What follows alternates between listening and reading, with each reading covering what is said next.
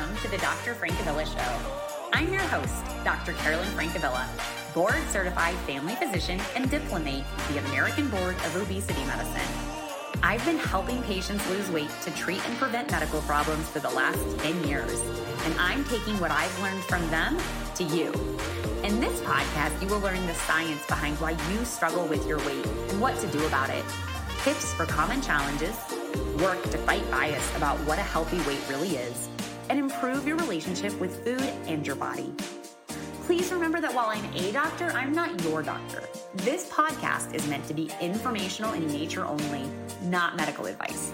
Please seek out care from your physician for your specific needs. Okay, let's get started. Hello, and welcome to this week's episode of the podcast.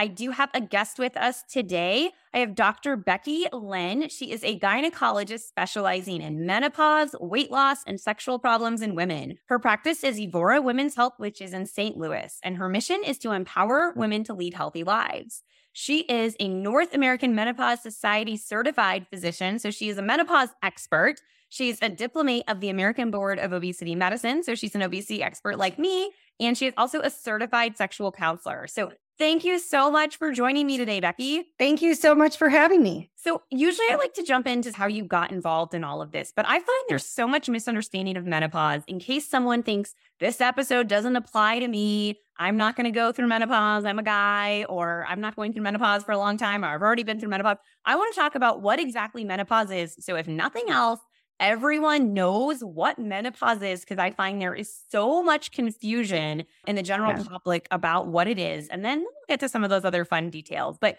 what is menopause? Sure. So basically, we define menopause by um, when a woman goes a year without periods, when she's in her 40s or early 50s, then we can say you're through the menopause. But what is actually happening is your ovaries stop ovulating. There's ovarian follicular depletion. So there's not any eggs left to release each month. And with that comes a drop in your hormones, the, the two main hormones, estrogen and progesterone. But I do think we do a really poor job of educating women about menopause or what that is, and especially the symptoms of menopause, the classic ones like hot flashes, night sweats because the symptoms of menopause start before your last period. We talk about, oh, you're through the menopause, you have hot flashes, but you can have hot flashes before your period stop when you're in the what we call the perimenopause. So it's definitely confusing to some women. Yes. Okay, great. We need to advocate more. Yes. And that's why you're here today. So thank you so much for being here. Yeah. Dr. Lynn, you mentioned perimenopause. So we said, okay, mm-hmm. menopause is you haven't had a period in a year what is this perimenopause? Because I do feel like there is starting to be a lot more talk about this. I feel like 10 years ago, no one talked about perimenopause. So, what is perimenopause? Sure. It's a couple of years before your last menstrual period. So there's there's a medical definition of what exactly it is, but really for our purposes, it's just a couple of years before your last period. So the average age of menopause of the last period is 51.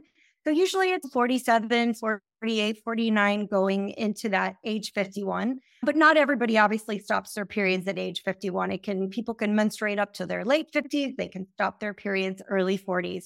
Um, but in general, it's that time before the last menstrual period, usually a couple of years.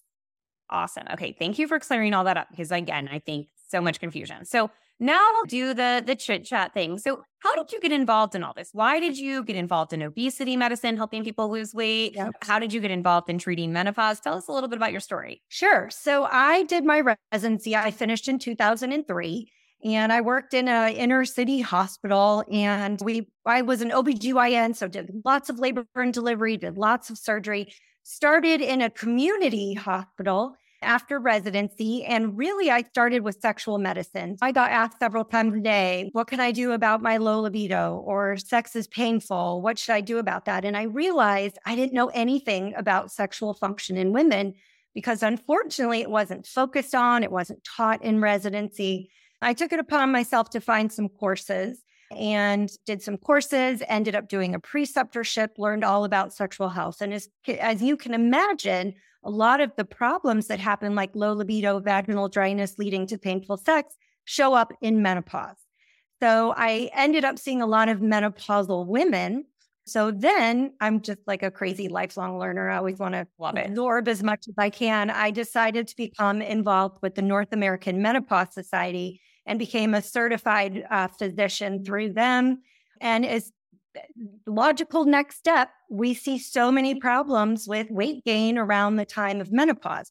And before I opened Evora, when I, I was in academics for a long time, I always felt like women asked me what to do about gaining weight. And I was unknowingly of the eat less, exercise more faction, which because I didn't learn any difference until I got into obesity medicine. But when I left academics and I had more time, that's when I that's when I joined the Obesity Medicine Association and learned so much about how to help women lose weight. And I absolutely love doing it. It's it just makes me so happy when I see how happy women can be when they're losing weight.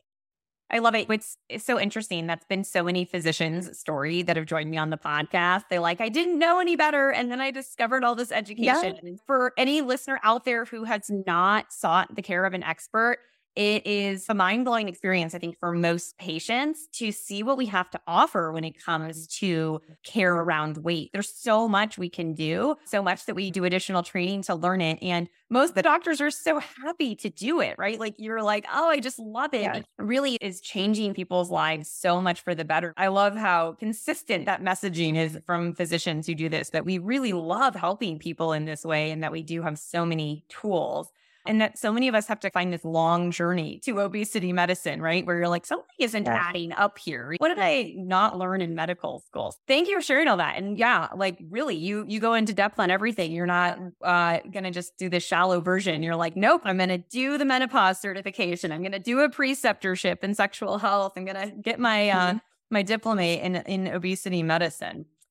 So in terms of that relationship between weight and menopause, can you tell us more about what that is, what and, and what we can do about it? Sure.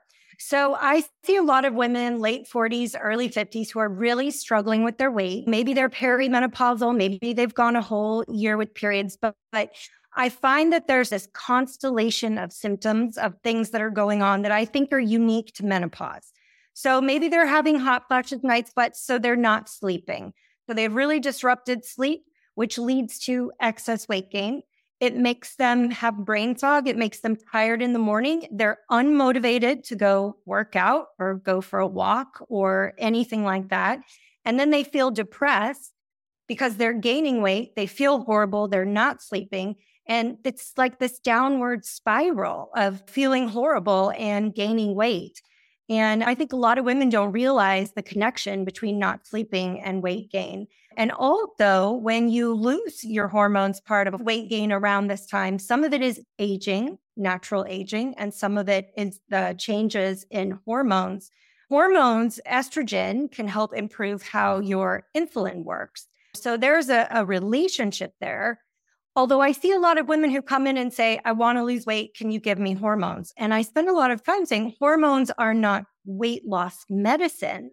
It's a lot more complicated than that, although they do play a role as your estrogen levels go down. You're at higher risk for developing insulin resistance and other things that can contribute to weight gain. Yeah. So I love that you hit on insulin resistance. I talk about it in one of my earlier podcast episodes, but I think great time to revisit what exactly that is. So I seen it as every cell in your body needs sugar to run on and the way the sugar gets into your cell is with insulin. But what happens for some people there's lots of probably different triggers. Some of it's genetic probably things in the environment. Menopause is definitely a time where we see this happen right? Your cells don't listen as well to that insulin and so your body has to pump more and more of this insulin out and the insulin then leads to trouble losing weight and it makes it easier to gain weight. You're just not very good at burning fat when you have all that extra insulin around. And it seems to disrupt appetite for a lot of people too, right? Instead mm-hmm. of responding appropriately and being like, oh, my body can't deal with sugar very well, most people seem to start craving more sugar yeah. and having more trouble with appetite regulation when they're in this insulin resistant state. So this insulin resistance is a huge thing that we see for for people in general who are struggling with weight. And I had that same experience early on where I was like, what is happening in menopause? Like, why is this such a consistent story that my patients, often who never struggled before with their weight, struggle all of a right. sudden? And I was like, oh, it's the insulin resistance. So I'm, I'm so glad Mhm. you covered that because it's something that sometimes seems really sudden during menopause. Like someone who Yeah. oh didn't Yeah. have it, and then all of a sudden they no longer can tolerate sugar and carbohydrates as well with that insulin resistance. And the one thing I think is really important about insulin resistance is that it's not part of routine screening. So I'll see women and they're like, I'm not diabetic. My hemoglobin A1C is fine. I don't have diabetes. I should be fine. But no, we'll usually test insulin and a glucose, plug it into the HOMA-IR to see if they have insulin resistance. And I can't tell you how happy sometimes people are to be like, oh my gosh, you found something. You believe me. I'm not overeating. I'm exercising like crazy and I can't lose weight. And sometimes we find that insulin resistance and people are like, why didn't anybody check that?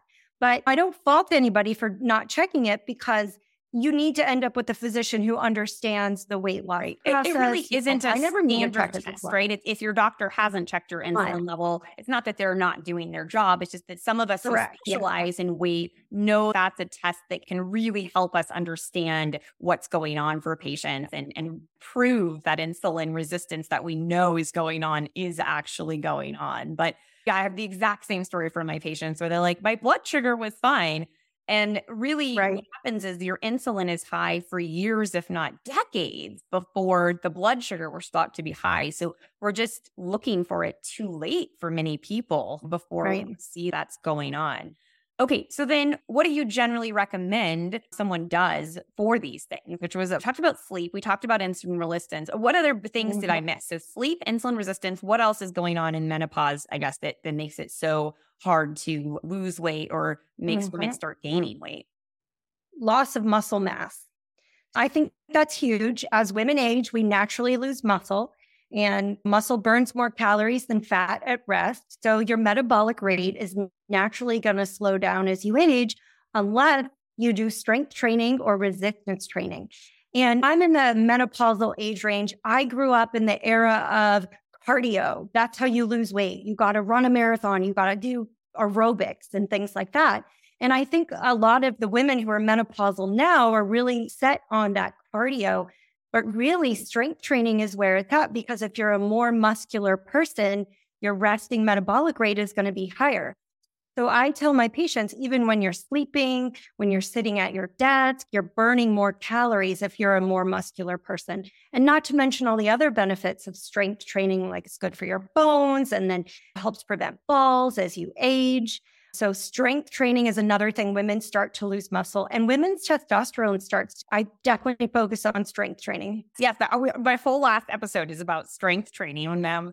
And eh, I think there's also a big, a lot of talk right now about strength training. It feels like that is something people mm-hmm. are talking about more for longevity. But I think it is Yeah. especially key for women as we age because it gets harder and harder to keep our muscle mass. And then for our bone health, right? That's something that we all have bones that are weakening over time as women. And one of the big things we can do to preserve our bone health is that strength training where our muscles pull on our bones. They literally are making them stronger. Okay, so loss of muscle mass, and we can solve that by by stimulating our muscles to grow with strength training.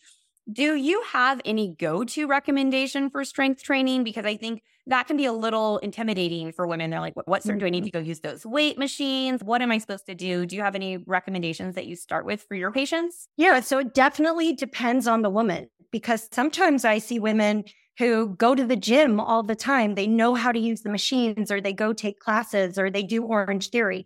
And I also see women who don't do any strength training, never have done strength training. And the last thing that I want is for them to get hurt, to do it incorrectly. And I'm also of the mindset start small, set small goals, just a little bit of strength training. So it really depends on the person. We do in my office, we have a small gym oh, and we have personal trainers in my office. When women want to do that, we have that for them. I love it because they're really our strength trainers, our personal trainers really focused on that perimenopause, menopause time, as opposed to a 20 year old man who's trying to build a whole bunch of muscles and have a six pack. That's not the population or the group of patients that our trainers are used to working with. And I love it also because, especially for women who've never been to a gym or done anything like that, can be really intimidating to just go to a gym where everyone knows what they're doing and they're all in their teeny weeny little Lululemon outfits. And that's tough. Not everybody can do that. Not everybody can afford a personal trainer. Um, so I do have a list of YouTube videos that I actually got from the evidence based obesity medicine uh, Facebook group um, with very simple exercises um, that I will give to patients to do.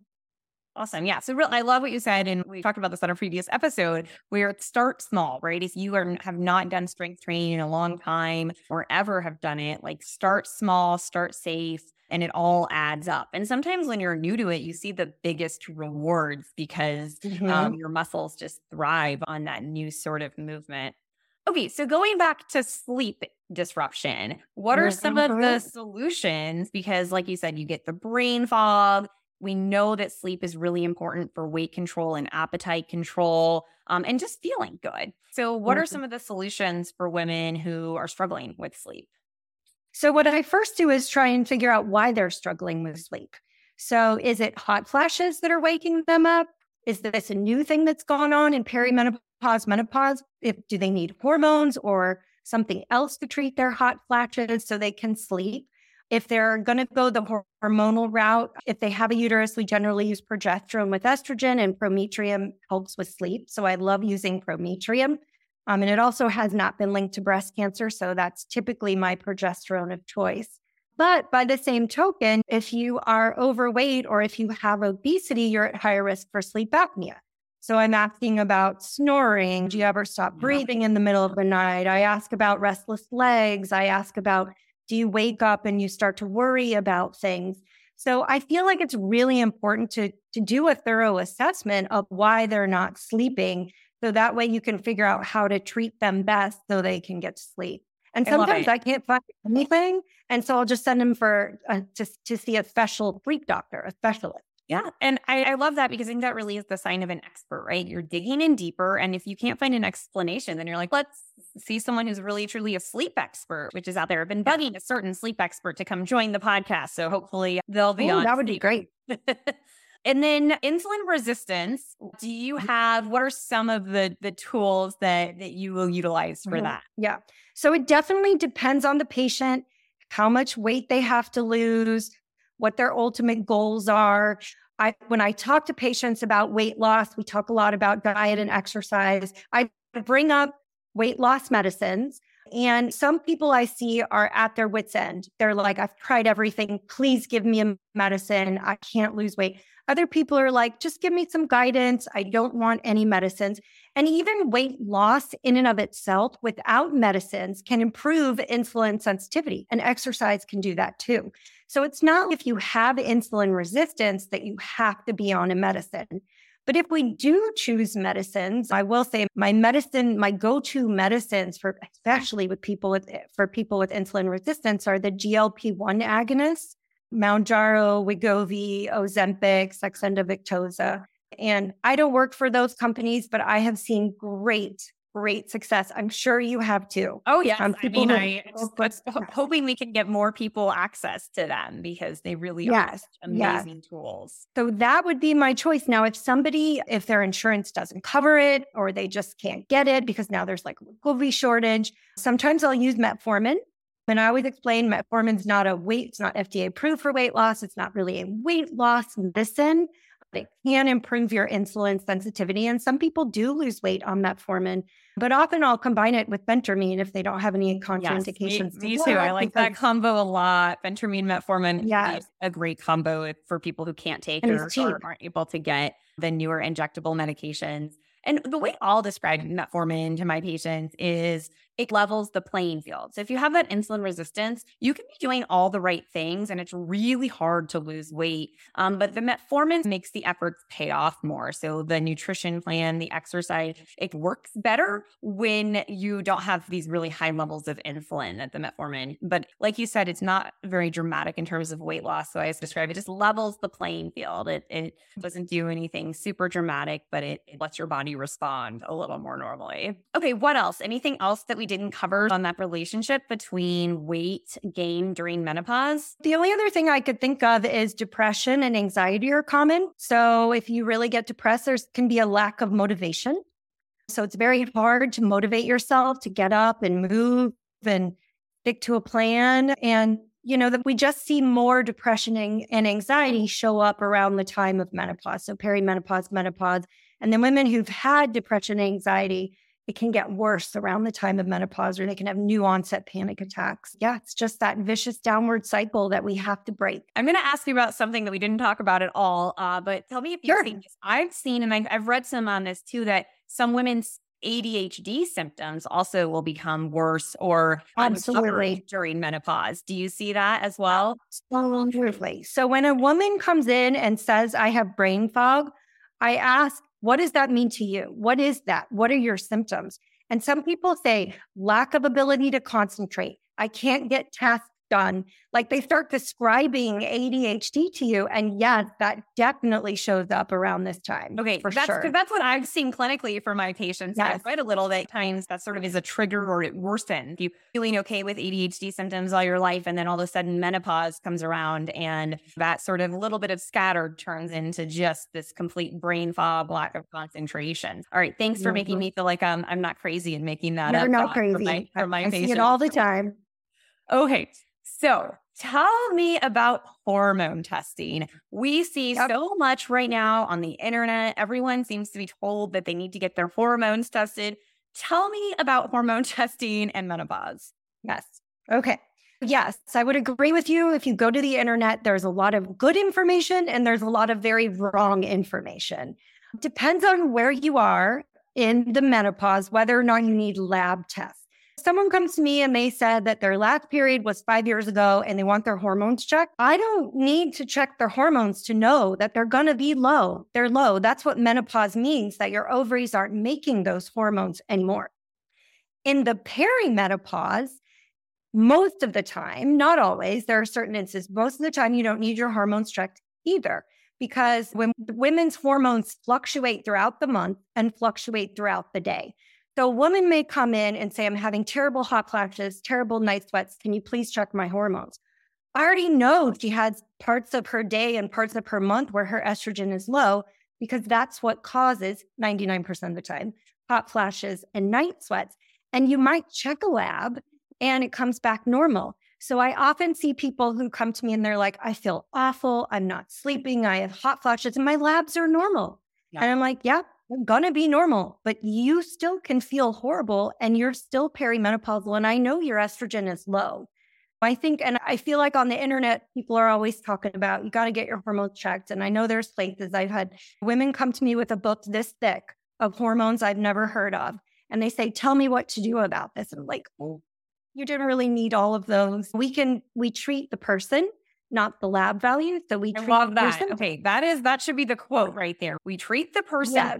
the lab value. So if you are coming Absolutely. all the symptoms of perimenopause or menopause, like it looks like a duck, it sounds like a duck, it's a duck. We're going to treat this. Exactly. We don't need to prove it with blood work. We know that's what's going on. That's clinical knowledge and and so thank you for clearing that up because I think that sure. there is a lot of women who are are getting these tests that they they just don't need to get in order to access treatment for their symptoms. And with that, I think it's important to point out that there's no data to support this Dutch test. I don't know if they're doing that where you are, which is dried urine hormone testing. There is no data to support that. And I even went to PubMed to look it up for myself to see. And women are being charged a fair amount of money, and the Dutch test is worthless. And same with salivary testing for hormone levels. The saliva, the the levels of hormones depends on depend on so many different things. So the standard of care is blood work if you do need to look at a hormone level. And someday, maybe we will be able to zone in and do more testing and have more information available and, and tailor these things more. But like you, I think that we just don't have any of the evidence right now that shows that that's where we're at. So I'm hopeful that maybe in the next 10 years, just that's a great timeline. I think that we could figure out some more of the nitty gritty around this. But right now, we don't need to, to do all these things to be able to treat menopause. So thank you. I, I right. appreciate that because sometimes I feel like I'm in my own crazy world right here. You're you not. Did I miss a memo? did I miss a day of med school? Was there like an update I missed? So thank you. And I think that's really helpful information for our listeners. You touched a little bit on hormone replacement. Can you talk a little bit mm-hmm. about the role of hormone replacement, what some of the benefits yeah. can be, and also what some of the risks are, and maybe even some of the risks that we've heard about that that maybe have not actually played out to be as concerning as we thought too. Here's my story what I typically tell patients. In the 1990s, we thought hormones were the greatest things since sliced bread. Everybody got put on a formulation called PremPro, which was a combination of estrogen and progesterone. And the we thought that it lowered your risk of cardiovascular disease. So the National Institutes of Health paid for a really big study called the Women's Health Initiative. They gave some people Prempro, they gave some people Premarin alone, which is estrogen alone, and some people placebo. And they ended up stopping that study early because they found an increased risk for blood clot, heart attack, stroke, and breast cancer. And that got all of the media attention. But as time went on, they broke down the data by age range. So 50 to 59, 60 to 69, and 70 to 79. And in that 50 to 59 year old age range, or within 10 years of their last menstrual period, there was a decreased risk of heart disease, no increased risk for stroke, and a decreased risk of dying from anything. And so now we look at hormones as there's this window of opportunity where uh, the benefits are huge and the risks are small. When it comes to breast cancer, when it comes to estrogen, women in the estrogen only arm of that study actually had a decreased risk of breast cancer. Women in the with estrogen and progesterone together, progestin in the form of Provera, had an increased risk. So we think it's the Provera. And now other studies have confirmed that synthetic progesterone, so progesterones that are highly potent, super strong progesterones, they're typically associated with an increased risk for breast cancer. But Prometrium, um, which is a bioidentical, and I'll explain what that is in a minute, has not been associated with that increased risk of breast cancer. So I will typically choose Prometrium. So bioidentical just means it's the same chemical structure as your own ovaries make. And there's compounded bioidenticals and there's FDA approved bioidenticals. And when it comes to hormones that where there is an FDA approved option, I will always choose the FDA approved option. So I typically use a product called Prometrium, and then I'll use estradiol either in a patch or I tend to use a product called Bijuva because the risks, the main risk with estrogen is the increased risk for blood clot. And so we think that with the patch, the risk for blood clot is either no increased risk or a very small increased risk. And with Bijuva in their clinical trials, they didn't measure PE or DVT, but they looked at the increase in clotting factors, and there was no difference between women who got Bijuva and women who got placebo. So it didn't increase the clotting factors, and it also didn't affect the lipid profile, which is another thing that we are sometimes concerned with with an oral estr- estradiol pill. Oh my gosh, what a wealth of information. Question? I love it. No, this one's fantastic. I'm like taking notes here too. I'm like, okay, this is great. I think in summary, like early on, there's probably benefits for most women if they need hormone replacement. They're only going to get health benefits. Some of the scary harms that we started to hear about, we've realized are, are pretty low, especially if we're selective about which options we use, which women mm-hmm. who already don't have additional risk factors are, are taking them. And again, using them early on, we just overall see that there's pretty, pretty little risk it's the the 70 80 year old women who maybe should not take these medications forever. And definitely not get started on them in your 60s and 70s so one thing i'll do is if i'm not so sure about somebody's heart disease risk is i'll get a coronary artery calcium scan. And then that's reassuring if let's say they're on that borderline like their last period with 10 years ago maybe they have high cholesterol i'm not so sure i'll get a cac yeah, there's already some like, some calcium buildup there if there is that heart risk. Yes. Thank you so much. I think this has been a wealth of information. Any final sure. thoughts that you wanted to make sure we covered before we wrap up here? No, I'm just, I'm really grateful for being here because I, I think that finding the right information about menopause and perimenopause is so important. I guess one thing I do want to add is that North American Menopause Society, which just recently changed its name to the Menopause Society, is an excellent resource for women. And it's really easy to remember the website. It's menopause.org. Menopause. And if you go there, yes, you know you're getting legitimate information that's evidence based. They're not trying to sell you something behind the scenes. It's excellent information. Awesome. Thank you so much for sharing that. And if women or others want to connect with you, where can they find you? Mm-hmm. Sure. So our website is evorawomen.com. Evora is E V O R A. I am licensed in Missouri, Tennessee, and Illinois. I have, we have, Evora has an Instagram at Evora Women's Health, and our Facebook is also at Evora Women's Health. I have a an MD Instagram and Facebook, which is Becky K. Lynn MD.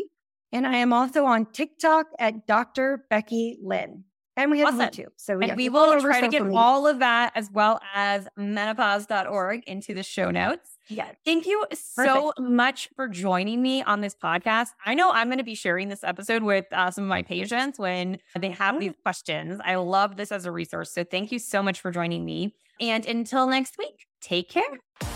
Thank you for listening to the Dr. Francavilla Show, where we learn about all things related to weight and health. If you love this podcast, make sure to leave those five star reviews and share this podcast with a friend or loved one.